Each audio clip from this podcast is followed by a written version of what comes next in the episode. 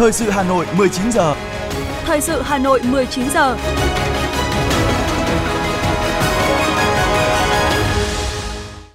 Kính chào quý vị và các bạn. Bây giờ là chương trình thời sự của Đài Phát thanh Truyền hình Hà Nội, phát trên sóng phát thanh. Tối nay thứ ba, ngày mùng 9 tháng 5 năm 2023, chương trình có những nội dung chính sau đây.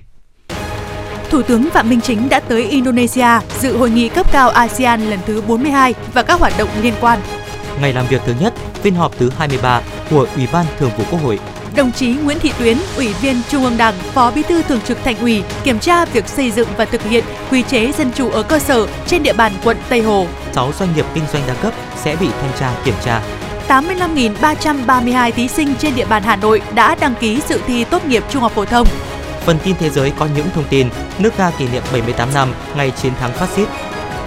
Tỉnh Alberta, Canada buộc phải ngừng sản xuất dầu do cháy rừng lan rộng tại nước này. Sau đây là nội dung chi tiết.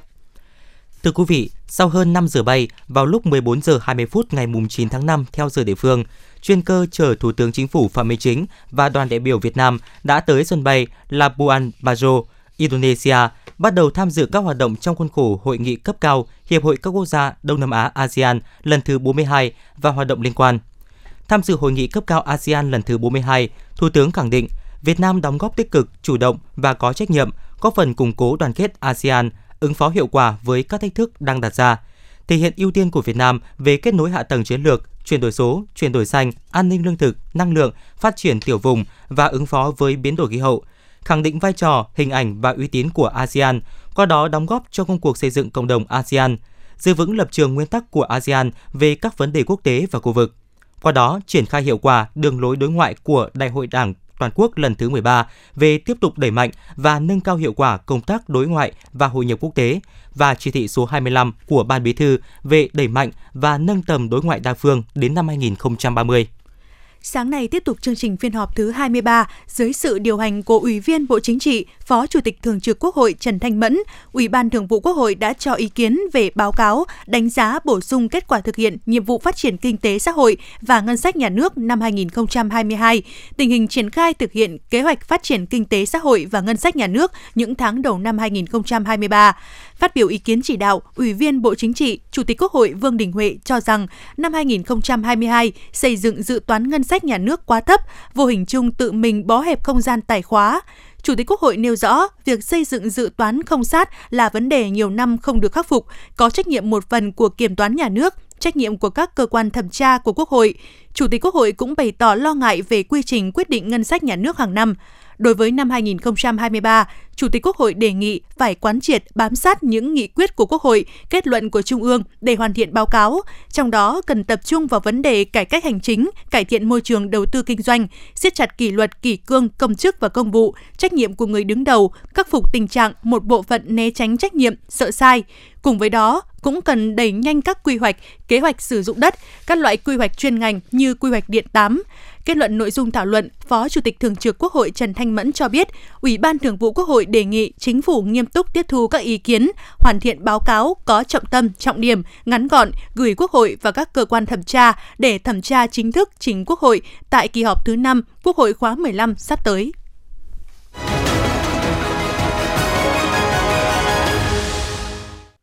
Thưa quý vị, sáng nay, đoàn kiểm tra số 1 của Ban chỉ đạo xây dựng và thực hiện quy chế dân chủ ở cơ sở thành phố Hà Nội do Ủy viên Trung ương Đảng, Phó Bí thư Thường trực Thành ủy Nguyễn Thị Tuyến, trưởng ban chỉ đạo làm trưởng đoàn kiểm tra việc xây dựng và thực hiện quy chế dân chủ ở cơ sở trong công tác giải phóng mặt bằng và quản lý trật tự xây dựng trên địa bàn quận Tây Hồ. Phát biểu tại hội nghị, Phó Bí thư Thường trực Thành ủy Nguyễn Thị Tuyến biểu dương đánh giá cao kết quả xây dựng và thực hiện tốt quy chế dân chủ trong các loại hình mới, nhất là cho công tác giải phóng mặt bằng và quản lý trật tự xây dựng trên địa bàn quận Tây Hồ.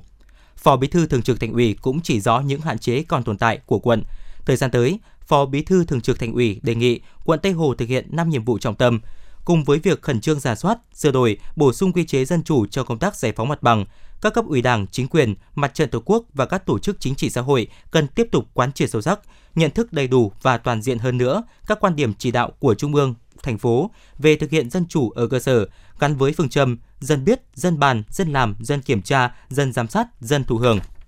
Phó Bí thư Thường trực Thành ủy Nguyễn Thị Tuyến cũng đề nghị quận Tây Hồ nâng cao chất lượng, hiệu quả công tác dân vận các cơ quan nhà nước, đẩy mạnh cải cách hành chính, nâng cao chất lượng dịch vụ công trực tuyến, Phó Bí thư Thường trực Tỉnh ủy cũng yêu cầu người đứng đầu cấp ủy Đảng, chính quyền từ quận tới cơ sở phải thực hiện nghiêm túc việc tiếp công dân, tăng cường đối thoại, quan tâm giải quyết những kiến nghị, nguyện vọng hợp pháp, chính đáng của nhân dân, giải quyết đơn thư khiếu nại, tố cáo, tập trung giải quyết các vụ việc kéo dài. Cùng với đó, cần phát huy vai trò của mặt trận Tổ quốc và các tổ chức chính trị xã hội trong việc thực hiện quy chế dân chủ ở cơ sở, triển khai thực hiện có hiệu quả các quy định của Trung ương và Thành ủy về phát huy dân chủ ở cơ sở, góp phần hoàn thành những nhiệm vụ chính trị được thành phố giao. Sáng nay, Phó Bí thư Thành ủy, Chủ tịch Hội đồng nhân dân thành phố Nguyễn Ngọc Tuấn đã chủ trì hội nghị triển khai kế hoạch giám sát việc thực hiện công tác cải cách hành chính, việc xây dựng chính quyền điện tử và chuyển đổi số trong hoạt động của cơ quan nhà nước thuộc thành phố Hà Nội của Hội đồng nhân dân thành phố. Phát biểu kết luận hội nghị, Chủ tịch Hội đồng Nhân dân thành phố Nguyễn Ngọc Tuấn, trưởng đoàn giám sát khẳng định nội dung giám sát phạm vi lĩnh vực rộng, quan trọng, phức tạp được Hội đồng Nhân dân thảo luận kỹ, đã ban hành nghị quyết. Đây cũng là nhiệm vụ được cả hệ thống chính trị thành phố rất quan tâm, vì thế, đoàn giám sát được chuẩn bị kỹ lưỡng, thống nhất đề cương giám sát nhằm giám sát đúng trọng tâm, tháo gỡ kịp thời khó khăn, vướng mắc. Việc triển khai này theo đúng tinh thần đề án số 15 của Ban Thường vụ Thành ủy về nâng cao năng lực, hiệu lực, hiệu quả hoạt động của Hội đồng Nhân dân các cấp thành phố Hà Nội giai đoạn 2021-2026 gắn với thực hiện thí điểm tổ chức mô hình chính quyền đô thị và củng cố chính quyền nông thôn tại thành phố Hà Nội và nghị quyết số 594 của Ủy ban Thường vụ Quốc hội về hướng dẫn hoạt động giám sát của Hội đồng Nhân dân, Thường trực Hội đồng Nhân dân, Ban của Hội đồng Nhân dân, Tổ đại biểu Hội đồng Nhân dân và đại biểu Hội đồng Nhân dân. Sáng nay, Trường Đại học Thủ đô Hà Nội tổ chức hội thảo khoa học Giáo dục địa phương thành phố Hà Nội thực trạng và giải pháp. Tham dự hội thảo có tiến sĩ Nguyễn Văn phòng, Phó Bí thư Thành ủy Hà Nội, giáo sư tiến sĩ Vùng Hữu Phú, Chủ tịch Hội đồng khoa học, các cơ quan Đảng Trung ương, các nhà khoa học đại diện các đơn vị liên quan. Phát biểu tại hội thảo, Phó Bí thư Thành ủy Nguyễn Văn Phong đánh giá cao ý nghĩa hội thảo bởi thực tế giáo dục địa phương luôn được thành phố chú trọng giảng dạy trong chương trình phổ thông nhiều năm vừa qua. Nhấn mạnh tầm quan trọng của việc giáo dục địa phương trong chương trình phổ thông, đồng chí Nguyễn Văn Phong cho rằng đây là cơ hội để chúng ta giáo dục truyền thống về vùng đất đang sinh sống và tình yêu Hà Nội cho học sinh. Trên cơ sở đó, Phó Bí thư Thành ủy Nguyễn Văn Phong đề nghị Sở Giáo dục và Đào tạo Hà Nội chú trọng nội dung giáo dục địa phương trong chương trình sách giáo khoa mới. Trong đó, gắn giáo dục địa phương với lịch sử của từng địa phương, chú trọng đến các yếu tố thời đại, linh hoạt và mở đề học sinh hiểu rõ các giá trị về văn hóa, lịch sử, thời đại của thủ đô Hà Nội.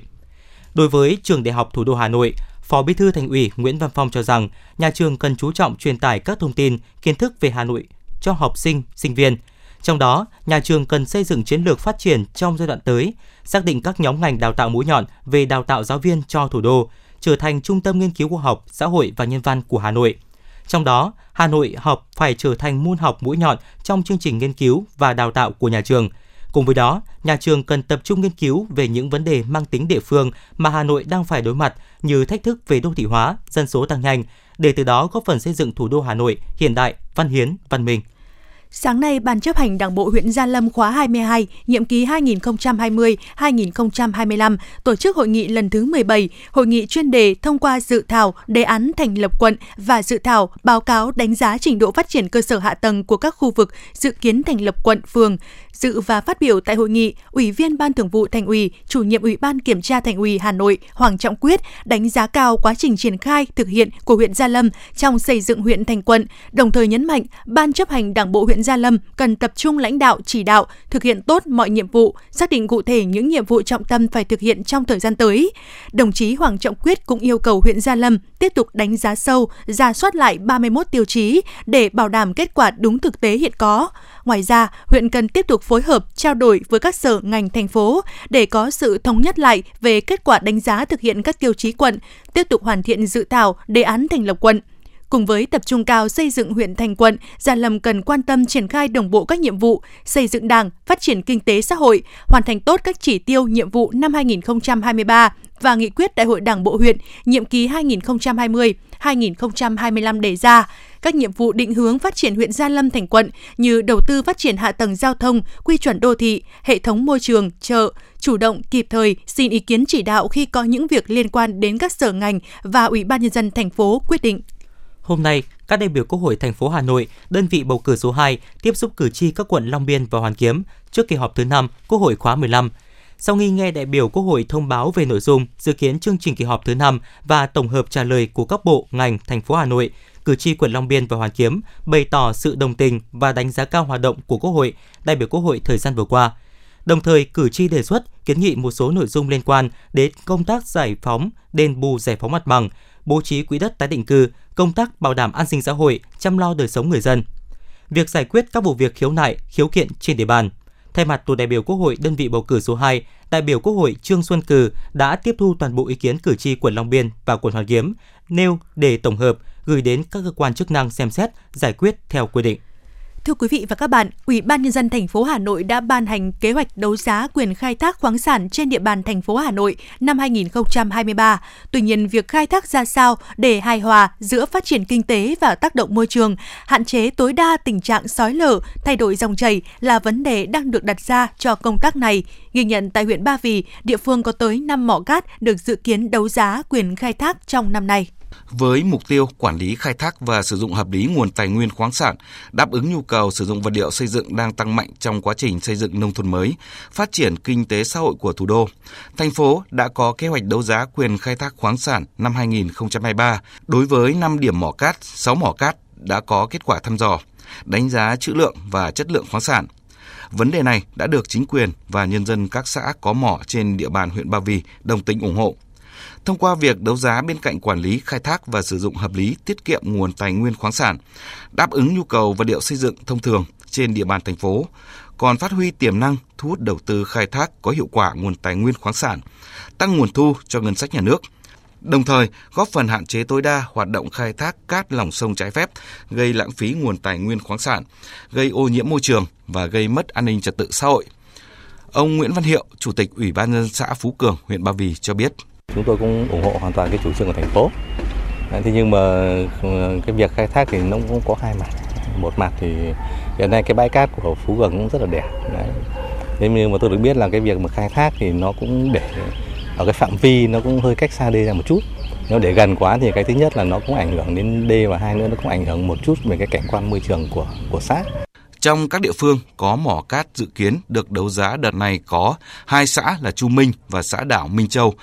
Mặc dù đồng tình với chủ trương chính sách của thành phố, nhưng vẫn còn nhiều băn khoăn chăn trở do lo ngại khi tiến hành khai thác cát sẽ dẫn tới tình trạng sạt lở, ảnh hưởng tới diện tích canh tác. Đời sống của bà con do tình trạng biến đổi khí hậu dẫn tới thay đổi dòng chảy, sạt lở rất khó lường hiện nay. Ông Nguyễn Văn Nhật, xóm 6 xã Minh Châu, huyện Ba Vì cho biết. Tôi là người dân thì cũng được nghe là có một cái quyết định là khai thác cái mỏ cát của xã Minh Châu mà theo được biết thì của các anh truyền lại là sát làng là chỉ cách có những đoạn có 100 mét, có đoạn 130 mét, có đoạn 180 mét. Nó không cố định ở một chỗ. Thì rìa làng nếu cách 100 mét thì người dân đang bất an có thể nếu như dòng chảy mà mở đập của Hòa Bình ấy, thì có lẽ chỉ một buổi chiều là vào đến dân. Đặc biệt, xã Minh Châu là xã nằm giữa bãi sông Hồng với tổng diện tích tự nhiên hơn 531 hecta, trong đó diện tích sông ngòi chiếm hơn 150 hecta, diện tích đất sản xuất nông nghiệp chiếm 252 hecta. Nhân dân địa phương chủ yếu sống bằng chăn nuôi và sản xuất nông nghiệp là chính, không có ngành nghề phụ phát triển. Hiện trạng thực tế mỏ cát Tây Đằng, Minh Châu và Chu Minh thuộc địa giới hành chính xã Minh Châu, Chu Minh, thị trấn Tây Đằng. Nếu tổ chức thực hiện đấu giá quyền khai thác khoáng sản cát thì có khoảng trên 30 hecta diện tích đất sản xuất nông nghiệp của xã Minh Châu chạy dài theo bờ sông Hồng, sát với địa phận quy hoạch mỏ cát sẽ có nguy cơ sạt lở lớn, ảnh hưởng đến sản xuất và đời sống của nhân dân địa phương. Ông Nguyễn Thành Đạt, Chủ tịch Ủy ban nhân dân xã Minh Châu, huyện Ba Vì cho biết. Từ hôm công bố cái mỏ cát ờ, điểm gần nhất là 108 m, mà điểm xa nhất 157 m thì nhân dân rất là lo bất an bởi vì thứ nhất là nếu nở vào đây thì thì người ta sẽ ở đâu vì một cách 110 mét nếu mà xả như cái nước mọi năm ngày xưa chưa có đập hòa bình các đập thì nước nó lên sẽ từ từ thì nhân dân được. Thế nhưng bây giờ xả đập Hòa Bình một ngày một đêm công bố xả đến 5 cửa, 7 cửa như năm 18, xả đến 7 cửa thì nước sẽ chìm hết vào gần cái đây này. Thế mà nường nước nó sẽ cách đây 110 mét thì sẽ chỉ có 3 ngày hai đêm là chúng tôi sẽ lở hết vào trong trong nhân dân này. Vì thế mới đây, huyện Ba Vì đã có văn bản đề nghị Ủy ban nhân dân thành phố tạm dừng chưa thực hiện việc đấu giá mỏ cát Tây Đằng Minh Châu thuộc địa phận xã Minh Châu, Chu Minh và thị trấn Tây Đằng để ra soát nghiên cứu lại. Đồng thời, các địa phương cũng kiến nghị có các biện pháp quản lý, giám sát chặt chẽ các đơn vị trúng đấu giá khi tiến hành khai thác các mỏ cát. Hiện nay, thành phố đang xem xét các kiến nghị của xã Minh Châu, huyện Ba Vì để có thể tiến hành đấu giá quyền khai thác các mỏ cát tại huyện Ba Vì trong thời gian sớm nhất.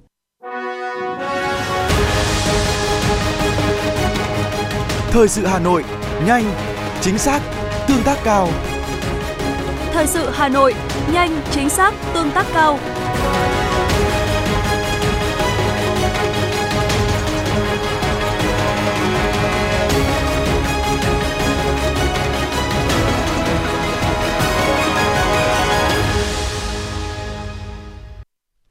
Xin chuyển sang những thông tin kinh tế. Ủy ban Cạnh tranh Quốc gia Bộ Công Thương sẽ thanh tra kiểm tra chuyên ngành đối với 6 doanh nghiệp kinh doanh theo phương thức đa cấp. Theo đó, hai doanh nghiệp thuộc diện kiểm tra là công ty cổ phần tập đoàn Liên kết Việt Nam Vinalink có địa chỉ tại lô C16 D21, khu đô thị mới Cầu Giấy và công ty trách nhiệm hữu hạn Oriflame Việt Nam, địa chỉ số 100 102 Nguyễn Văn Trỗi, phường 8, quận Phú Nhuận, thành phố Hồ Chí Minh. Bốn doanh nghiệp thuộc diện thanh tra gồm công ty trách nhiệm hữu hạn Secret, tầng 4, tòa nhà số 227B, Cách mạng tháng 8, phường 12, quận 10, thành phố Hồ Chí Minh, công ty trách nhiệm hữu hạn Total Squid Việt Nam, số 89, phường Xuân Hồng, phường 12, quận Tân Bình, thành phố Hồ Chí Minh, công ty trách nhiệm hữu hạn Kio One The Arm Việt Nam, số 38 trên 1, Nguyễn Văn Trỗi, phường 15, quận Phú Nhuận, thành phố Hồ Chí Minh, công ty trách nhiệm hữu hạn Gcop Việt Nam B17 17 Vinhomes Gardenia, phường Cầu Diễn, quận Nam Từ Liêm, thành phố Hà Nội. Ủy ban Cạnh tranh Quốc gia khuyến cáo trường hợp có thông tin phản ánh hoặc có vấn đề vướng mắc liên quan đến hoạt động bán hàng đa cấp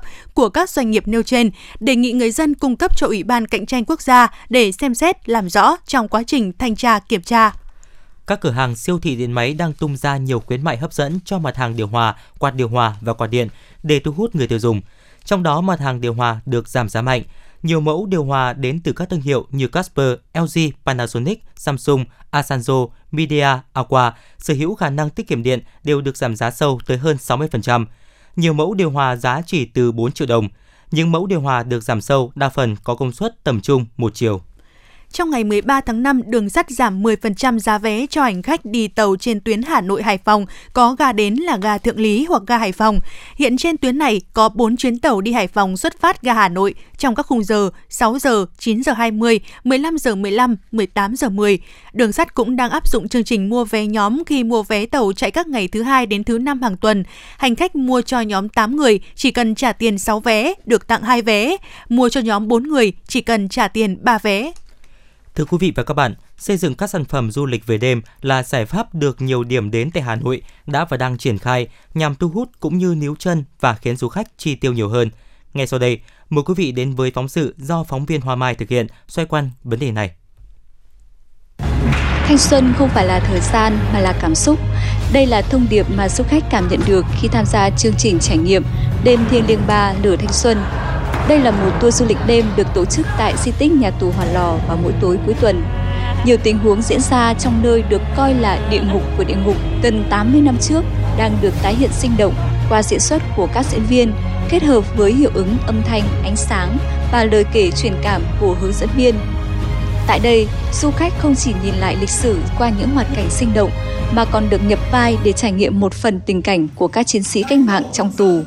Chương trình kéo dài gần 2 tiếng đồng hồ nhưng không tạo cảm xúc nặng nề mà đem đến cảm xúc chân thực nhất và thú vị khó quên đối với du khách ở các lứa tuổi khác nhau.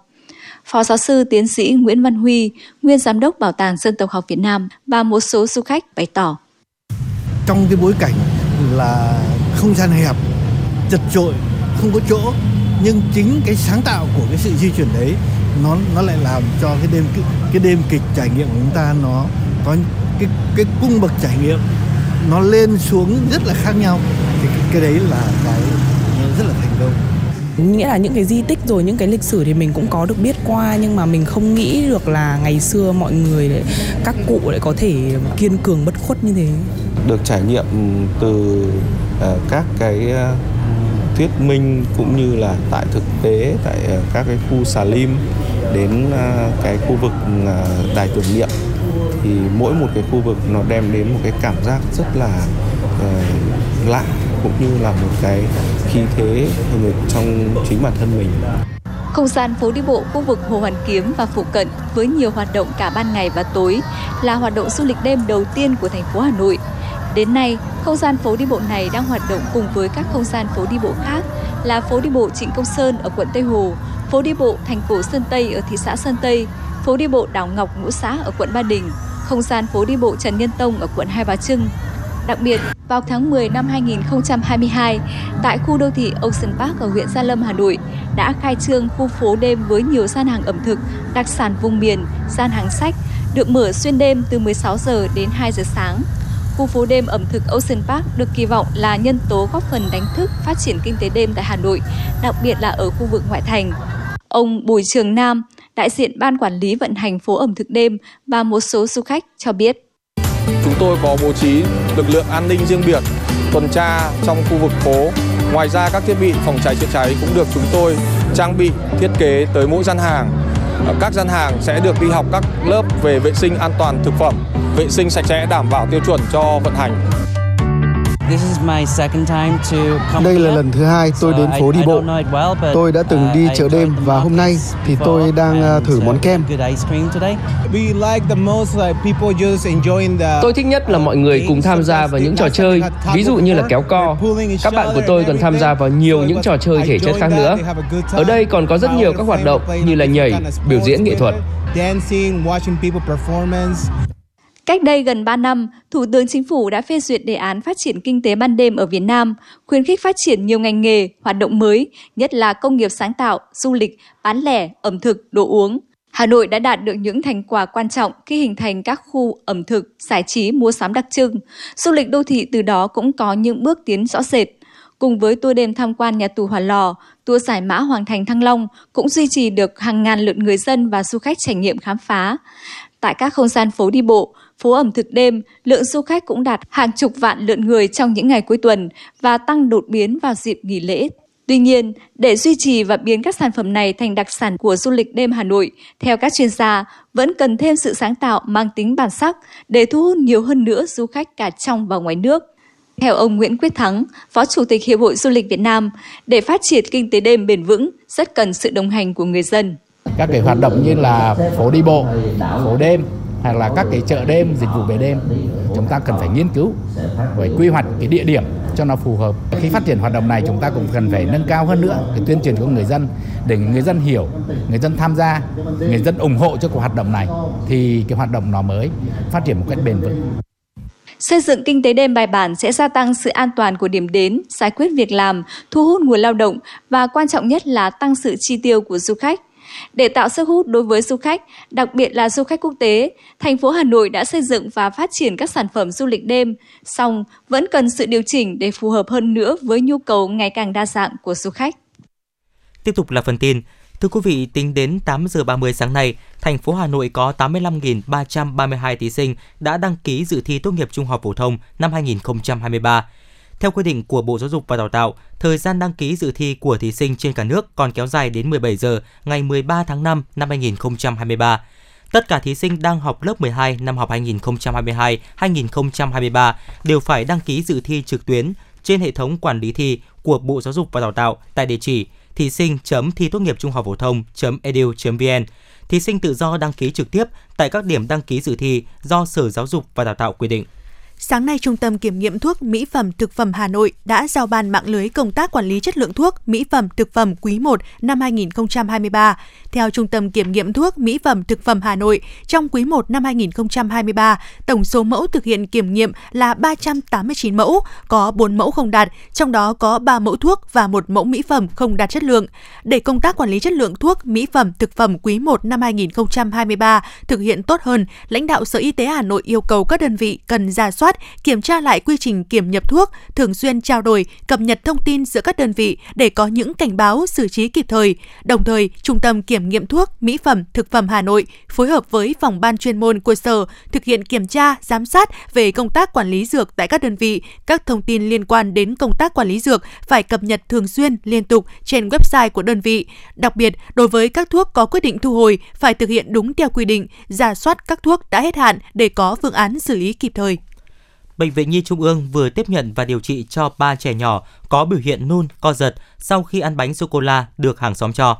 Thạc sĩ bác sĩ Nguyễn Tân Hùng, Phó trưởng khoa cấp cứu và chống độc, Bệnh viện Nhi Trung ương cho biết, cháu bé 5 tuổi nhập viện trong tình trạng suy hô hấp, phụ thuộc máy thở, bóp bóng. Bệnh nhân hôn mê sâu, đồng tử giãn to. Qua khai thác, cháu bé có tiền sử khỏe mạnh. Các triệu chứng ngộ độc xảy ra đột ngột sau khi bé cùng hai bạn nhỏ khác ăn một loại bánh. Các bác sĩ ngay lập tức nghĩ tới khả năng cho bé bị ngộ độc thực phẩm có chứa chất gây nghiện. Sau thời gian điều trị, trẻ đã phục hồi tốt. Bệnh viện Nhi Trung ương đã mời công an vào cuộc. Trước đó, trung tâm đã tiếp nhận nhiều ca ngộ độc cần sa trong bánh ngọt, bánh quy, kẹo, thuốc đá lệnh tử và thuốc lào.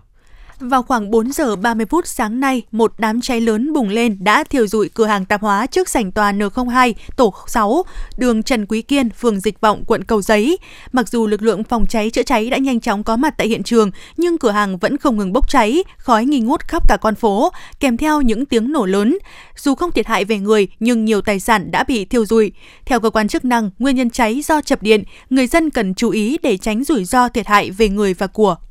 Phòng Cảnh sát Giao thông Công an thành phố Hà Nội cho biết, đơn vị đang xác minh ô tô nhãn hiệu Santa Fe đeo hai biển số lưu thông trên đường phố ở Hà Nội.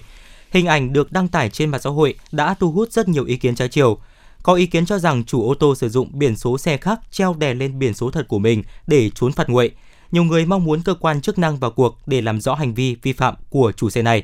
Liên quan tới sự việc, đại diện phòng cảnh sát giao thông công an thành phố Hà Nội cho biết, đơn vị đã nắm được thông tin sự việc và đang cho cán bộ xác minh xử lý nếu có vi phạm.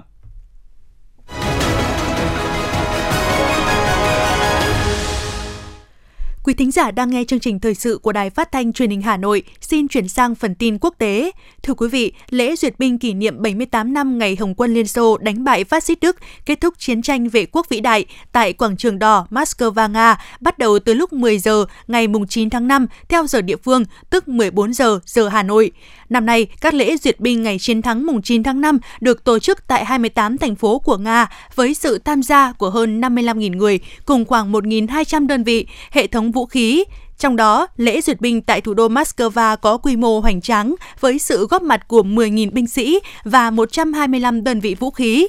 Mở đầu lễ duyệt binh, Tổng thống Nga Vladimir Putin đã có bài phát biểu đáng chú ý. Ông nhấn mạnh, chúng ta đang tiếp bước tổ tiên, chúng ta tự hào về những người tham gia chiến dịch quân sự đặc biệt, những người đang chiến đấu ở tiền tuyến và những người đang cứu những người bị thương. Tương lai của đất nước và người dân Nga phụ thuộc vào các bạn và các bạn đang chiến đấu cho nước Nga. Cùng với đó là phần trình diễn của các khí tài quân sự diễu hành trên quảng trường đỏ. Được biết, chính phủ Nga đã thực hiện mọi biện pháp có thể để đảm bảo an ninh trong lễ duyệt binh ngày chiến thắng.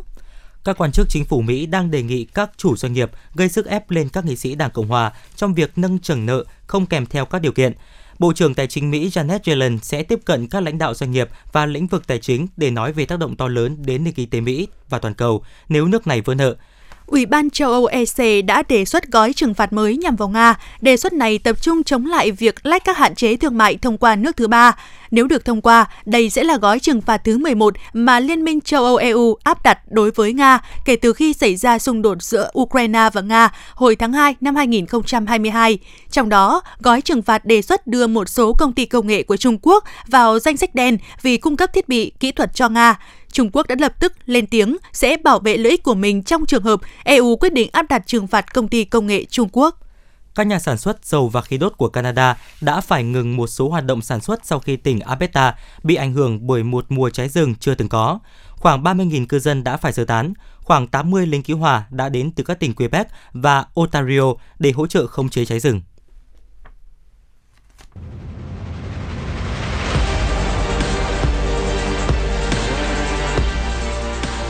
Bản tin thể thao. Bản tin thể thao.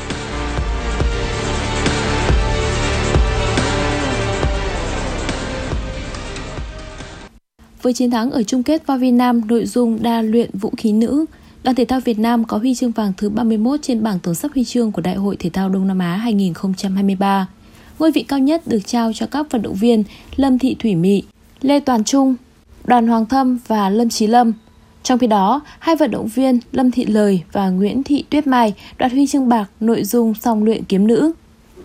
Sau khi hoàn thành ngày thứ nhất các nội dung điền kinh, ban tổ chức môn điền kinh SEA Games 32 liên tục thay đổi lịch thi đấu, khiến cho vận động viên Nguyễn Thị Oanh, chủ lực của điền kinh Việt Nam, rơi vào thế khó chưa từng gặp phải. Cụ thể, Nguyễn Thị Oanh sẽ phải bước vào thi đấu hai nội dung 1.500m và 3.000m chướng ngại vật, chỉ cách nhau đúng 20 phút.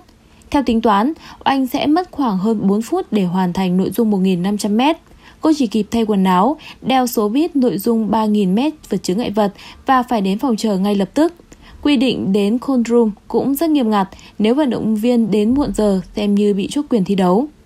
Việc thay đổi lịch thi đấu môn điền kinh không phải là lần đầu tiên nước chủ nhà Campuchia thực hiện. Trước đó, theo lịch ban đầu, Nguyễn Thị Oanh thi đấu 3 nội dung trong ngày 8 tháng 5, nhưng nước chủ nhà Campuchia đã thay đổi lịch thi đấu các cự ly 5.000m ngày 8 tháng 5, 3.000m ngày 9 tháng 5 và 1.500m ngày 11 tháng 5. Trung tâm Dự báo Khí tượng Thủy văn Quốc gia thông tin dự báo thời tiết đêm ngày 9 tháng 5, ngày 10 tháng 5 năm 2023, khu vực Hà Nội nhiều mây, đêm có mưa vài nơi, ngày có mưa rào và rông rải rác, gió đông đến đông nam cấp 2, cấp 3. Trong mưa rông có khả năng xảy ra lốc xét, mưa đá và gió giật mạnh, nhiệt độ từ 22 đến 30 độ. Quý thính giả vừa nghe chương trình thời sự tối của Đài Phát thanh Truyền hình Hà Nội. Chỉ đạo nội dung Nguyễn Kim Khiêm, chỉ đạo sản xuất Nguyễn Tiến Dũng, tổ chức sản xuất Phương Truyền, chương trình do biên tập viên Nguyễn Hằng, phát thanh viên Quang Minh Thúy Hằng và kỹ thuật viên Quang Học thực hiện. Thân mến chào tạm biệt.